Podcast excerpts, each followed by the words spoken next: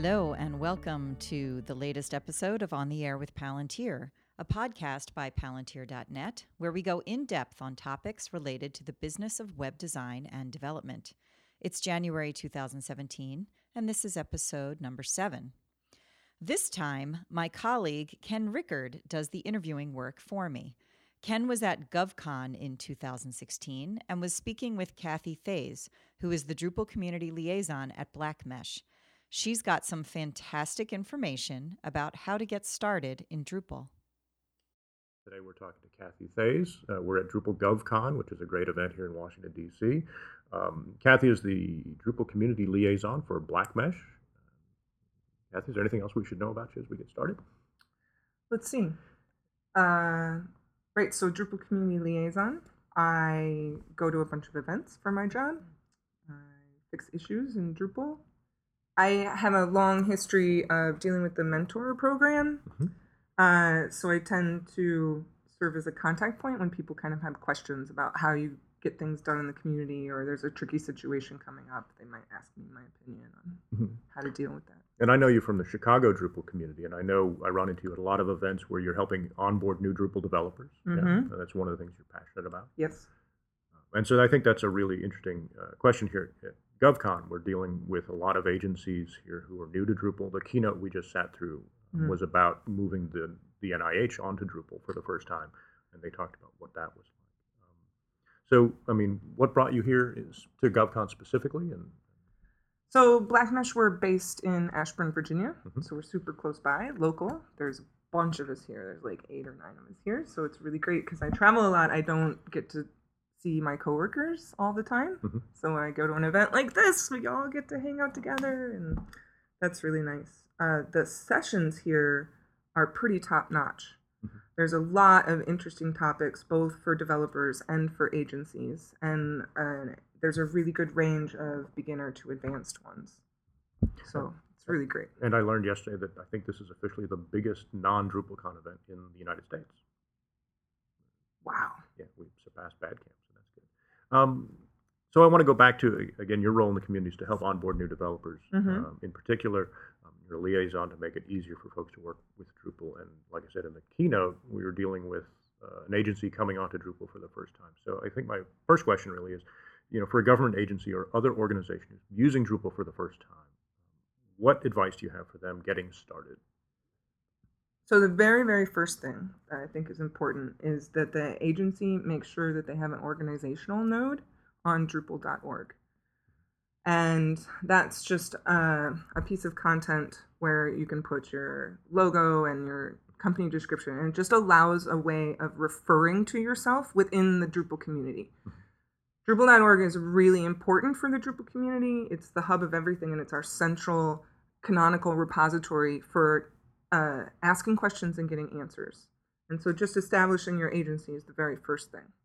And then I think the next thing that's important to do is to take anybody associated with that agency that might ever touch Drupal and make sure they have user accounts. Doesn't like the profiles on these user accounts can be quite complex, but there aren't a lot of required fields. So it's like pick a username, give an email address. You don't even have to say your real name, but what you want the agency wants to make sure that those that their developers do or not their developers their tech team right uh, does is makes a user account and associates it then with the organizational node that's there. And that will immediately open up a lot of doors for uh, getting information out of the community. And without that it can be really difficult to really get the most benefit out of it those are, I think, the first steps. Okay, so that's I mean that's interesting to me because we're making I think we started with the assumption that you're going to have to interact with the community in order to get your project done and be successful. yes, absolutely. What what is it I guess about Drupal that makes that a sort of a requirement? Some parts of Drupal are core, the central package, and other things are contributed projects, themes, modules, distributions. Then there's also custom code the internal tech team might put together. And much of that is extremely high quality. Some of it isn't. Some of it's uh, has information about how to use it, but might be targeted towards a particular kind of um, role in a company. So if the documentation for something is targeted toward a site builder and you have a backend developer trying to figure out what's going on, the quality of the project can still be good. And the documentation is kind of sort of in place, but it still might be confusing if that documentation isn't written for exactly who you are. And so you might want to clarify something with somebody. Because when you have a chance to clarify something, ask a question, and get an answer, it means that the total time that you spend trying to figure something out will be shorter. And typically that means it costs less. And I think that's really important for agencies. Uh, they want to make sure that their people are very efficient so that the project can get done in a reasonable time. And so I so there are not scary reasons for needing to interact with the with the Drupal community. I think a, a lot of projects will just have questions and clarifications and very little custom code that they need to do. But they may not realize that that's possible if they're not talking to Drupalers and getting those clarifications. They might go off on a wrong assumption, like, oh, this doesn't do what I want. I'm going to do a whole bunch of custom stuff. And when you have the chance to interact with with people, you can kind of make sure you're on the right path and, and you don't go down that that way of getting all the custom code. Because you may have some, and that can be really good, but custom code is very difficult to maintain, uh, especially if you have turnover in your tech team. Mhm. Uh, and if you don't have automated tests for it, then that can additionally be complicated. So when you're just getting started on a project, right, you have like this clean slate. You haven't changed Drupal. You don't have all this custom stuff. And if you know that you want to limit your custom stuff, and then talking with the community can help you can help you do that. And I think one of the reasons, in addition to like maintenance of custom code, one of the reasons why um, keeping that to a minimum is important is for security reasons.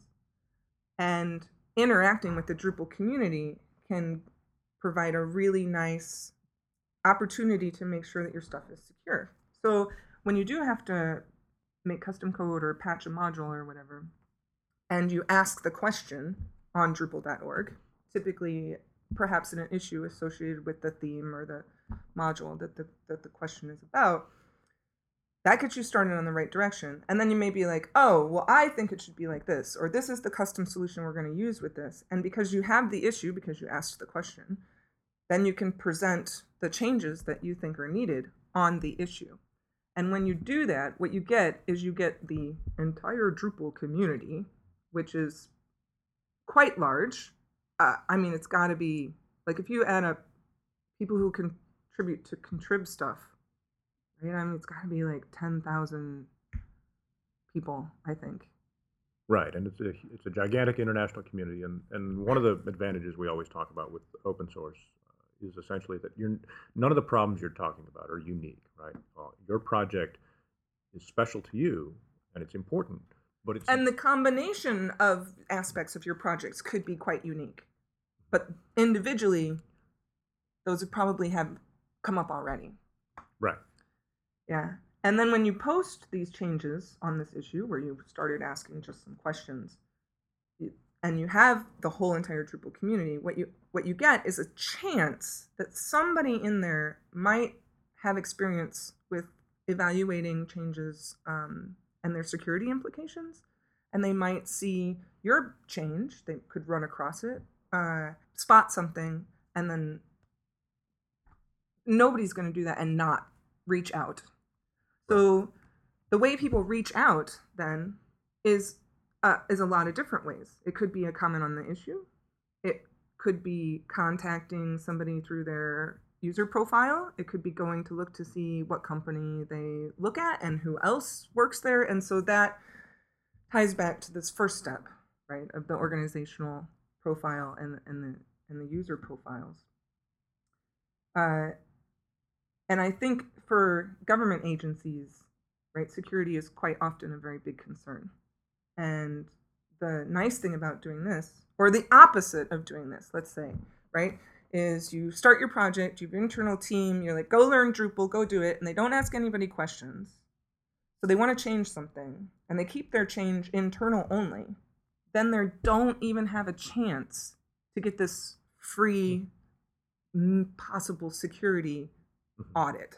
I mean, it's not a formal thing, right? But if you don't put it out there on Drupal.org, then you don't even have that opportunity and you're completely missing it. Right. It's worth noting for people who aren't aware. So we talked about, you know, sign up for an organizational account. The next thing you have to do really is sign up for security alerts. Ah. Security notifications. I mean, security notifications come out every Wednesday. Yeah. Sometimes there are none. Sometimes there are several. Um, and it's worth noting that any module that you download from Drupal.org that has an official release, it's not an alpha software, it's not a beta, is covered by Drupal's security team.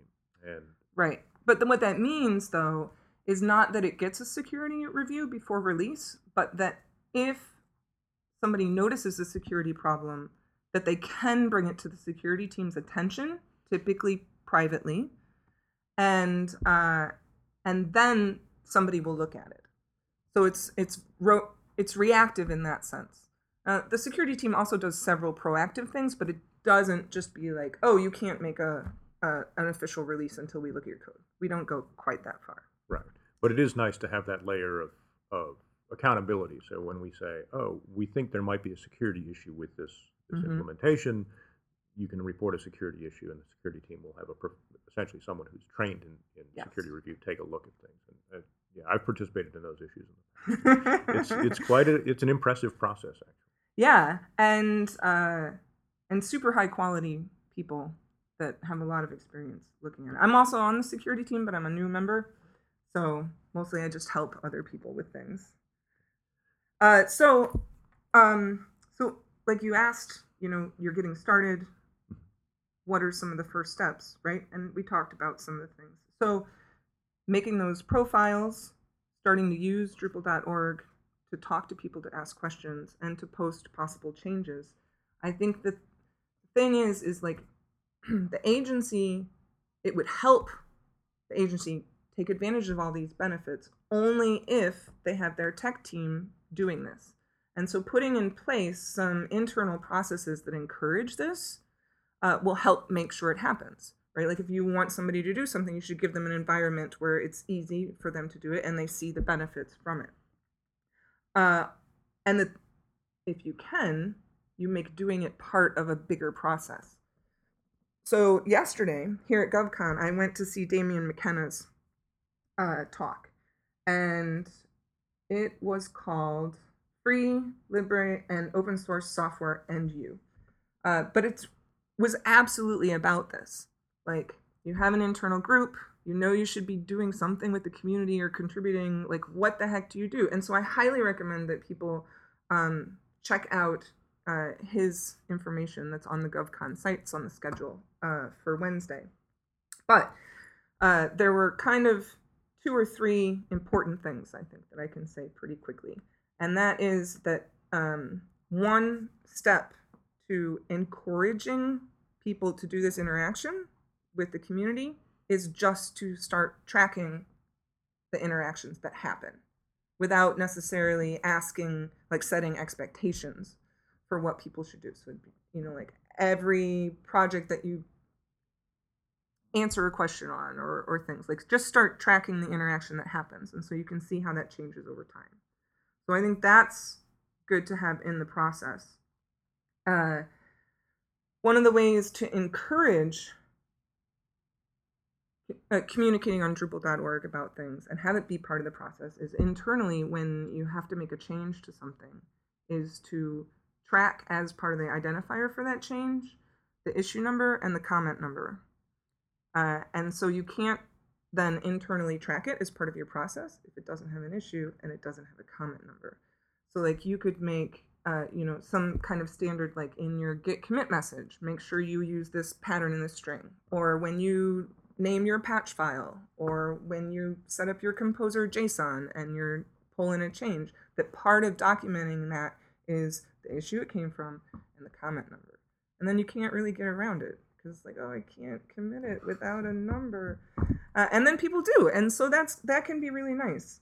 Uh, I think the other kind of getting started recommendation that Damien had that is pretty decent is to plan for your tech team to have 10% where they don't have to track what they're doing. So it's not like directly know, billable or on a particular thing that's in the current sprint, but it's just 10%. And Damien says people can do things like four hours on Friday afternoon.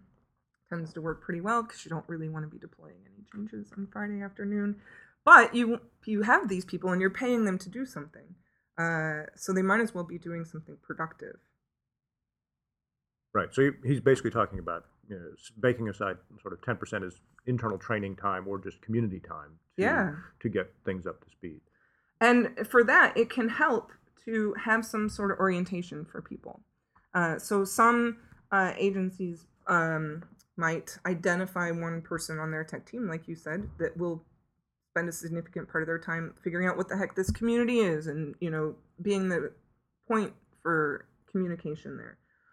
If people don't have that, they might want to get ramped up by bringing in somebody for maybe a day or two days and and be like, this is how you communicate with the community, uh, because telling people, oh, you have ten percent time to do whatever you want, they're gonna do things that they're interested in and probably that they kind of sort of know already. And so if they're like, yeah, ten percent, I could contribute to some Drupal project, and they've never done it before, uh, and they're all on their own and they don't know what to do, the odds of them using that time for that are kind of low. So it, you know, including some kind of orientation for how to do that will help make sure people can be successful when you like expect them to do it. And it's good also to review the types of contributions that people can make because this is something we talk about with contributors all the time. Yeah, so I switched my description of talking about who these people are to tech team, right? Halfway through the Right, right, right. Because I think people have this expectation that the only people who might be doing this interaction with the community are like back end developers or possibly themers. But that's really not true at all. It's site builders and junior people on the team and uh, it could be anybody because like you have there's so many different levels of questions it could be like how do i use this api or it could be like i'm evaluating these three modules right or it could be we have this ambitious goal for this project can we even get it done and those are are not all the same role right so but they're all on the tech team Right, right. We, we had, or, you know, editors have questions too. I had, you know, we were working on a project and I had an editor say, hey, I'm using the WYSIWYG to upload images, but I can't upload files through it. So what do I do? And the answer was, well, we go to Drupal.org and we look around and know if there's a module that, that handles that. You know. Uh, but that's a non, that's a, it's a project question. And it's Right. a technical question, but it's not a developer question. Right. So I think and I think it's nice when we're one of the super awesome things about the Drupal community that is a little difficult to explain to people who might be getting involved is how thoughtful the Drupal community is and and how we're always looking at the processes that we have and can we improve them and what happened and what should happen and I, and one of the ways that that can be apparent that that's part of our community ethos is that we frequently go through changes in language that we use to describe things so that we can be usually more accurate and also more compassionate, more inclusive. Mhm. Uh, and and and I like that when we use language that's more inclusive, we're quite often being more accurate. So, like an example here at this event, uh, and a lot of Drupal events that people might end up going to, is that there's we use a lot of rooms. we take over conference centers, and typically one of the areas uh, in the past used to be called the Coder Lounge.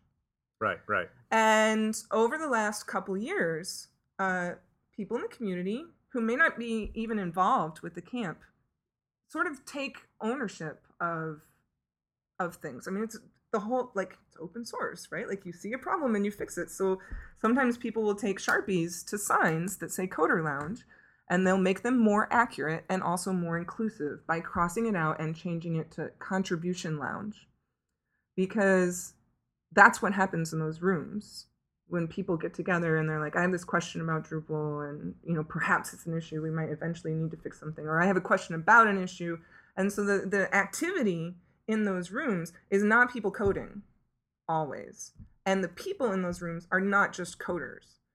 You can get usability specialists, uh, designers, you know, all kinds of uh, people, um, marketing people. Uh, so I was in Montreal recently, and uh, for Dev Days, which was a Drupal event, and I was in the uh, contribution area, and somebody was walking through, and they're like, "I need help," and and people were like, "Well, what do you need?" And they're like, "I need a native English speaker," and I'm like, "I'm a native English speaker," and and so and so I started talking to them more, and it turns out uh, they were working on writing a showcase to feature their new distribution that they were putting out uh, for Drupal 8 that uh, is going to be kind of the replacement for Commons. This person, which was like the project lead, and they had their whole team there, and they were like doing last minute changes to like make this distribution available so a bunch of people could get a, a, a nice benefit, not just their agency. Um, started like explaining to me, and I was reading the showcase that they wrote, and we didn't just end up talking about grammar and native English things. Uh, because I'm outside to the project and I'm not familiar with it and I don't have any expertise in commons, I had a lot of questions. And, and there were some wordings that they thought were clear and that I didn't think was clear. And um, some, they would switch audiences sometimes, like sometimes be talking to developers or evaluators, or they were talking about the community as us sometimes, and sometimes the agency as us. And just because I didn't know anything about their project, I was, we were able to work through this together. It was, we actually had super fun time. Uh, but we were able to work through this together and come out with a much better showcase that then ended up being a featured showcase on Drupal.org. And so was that coding in a coder lounge? No. Was it contributing to the success of a project? Absolutely. And was it somebody working on the computer by themselves? No. It was just me asking questions. I would read it and I'd be like, well, what does that mean? And then, so I didn't even have to know anything. And I still helped with the contribution. So, like, when we say like tech team, right, it really is more inclusive. And when we say contributing, that is we really mean contributing in the widest possible way. So it's probably good to, to wrap up by talking about that, that concept of you know, contribution and collaboration. I mean, it is one of the driving forces, I think, for why people, especially government agencies, would want to use Drupal rather than a, a proprietary system. Because yes. this idea is if we solve this problem the first time, then it can be reused, be used by other people. So, the, mm-hmm. for example, in Australia, the Australian government has a common Drupal distribution that all agencies can use to kickstart their projects. And sort of a fascinating piece. And a lot of the stuff that we've been talking about here is is around baking that knowledge into your project, making sure that that um, your project is planned with these interactions in, in place. Yeah. Um, what I'm getting at a little bit is are there parts of your project that you don't want to reveal to the community? Are there is that something you need to be oh. planning for? Because sometimes there is proprietary business logic or, yeah, or secret things. And so do you need to be planning out like this is release worthy? I'm thinking of an example from from the White House. The White House, for example, very specifically released certain code when they did their big WhiteHouse.gov yeah. project. So is that something that you know sort of you know project managers ought to be thinking about up front? Well, you can't. You definitely can't just like release everything right? So perhaps including a little bit of research into the project as to what the common best practices are and how people make that decision and being able to spend some time educating your team um, is good to build into the project and doing that with when you when you do decide to keep some things private doing it with the understanding of the costs of that and the and the repercussions. It can still be the right decision to make, but you would want to do it with the knowledge of what's going to happen because of that. Like you're solely responsible for maintaining it. You are going to need to invest more money in doing maintenance and security and like all these other things. So it can still be the right decision, but the it's going to affect the project differently. And so mm-hmm. even if you make that, it's still good to understand what the benefits would be if you did release it so that you can understand what the costs you're incurring are when you don't. Uh, Sort of as a as a wrap up, are there any sort of last pieces of advice you have for people getting started? Like the the best thing you you've ever done, or that sort of one special thing? Maybe I mean, what's the best way to approach the community? It might be a question. Like you've never contributed before, you have a question. I don't know. So the best way to do it is to start digesting the stream of information that's coming out of the community. So pick your favorite medium. I really like podcasts. There's uh, Drupal Planet uh, RSS feed that aggregates um, blog posts and announcements together. Uh, and many camps record and publish for free their sessions. And so if you like to watch something, listen to something, or read something, like pick whichever one those are and just time box, you know, four hours or whatever over a couple days and be like, I'm going to learn something about whatever, because whatever information you're looking for, it's out there. People communicate really, really well in the Drupal community. Uh, the one thing I want to add when we talked earlier about like first steps and we talked about making user accounts and you mentioned signing up for security uh, email list uh, that the way people do that is in their profile so you can subscribe to the security announcements via their profile profile is super important It is super important, but it's because it's the way that we do communicate. I want to thank you for uh, spending the time with us today. It's been Alright. really fun and informative. you're quite welcome It was nice Thank you, Ken and Cathy. If you want to hear past episodes of On the Air with Palantir, make sure to visit our website at palantir.net. There you can also read our blog and see our work. Each of these episodes is also available on iTunes, and of course, you can follow us on Twitter at Palantir. Thanks for listening.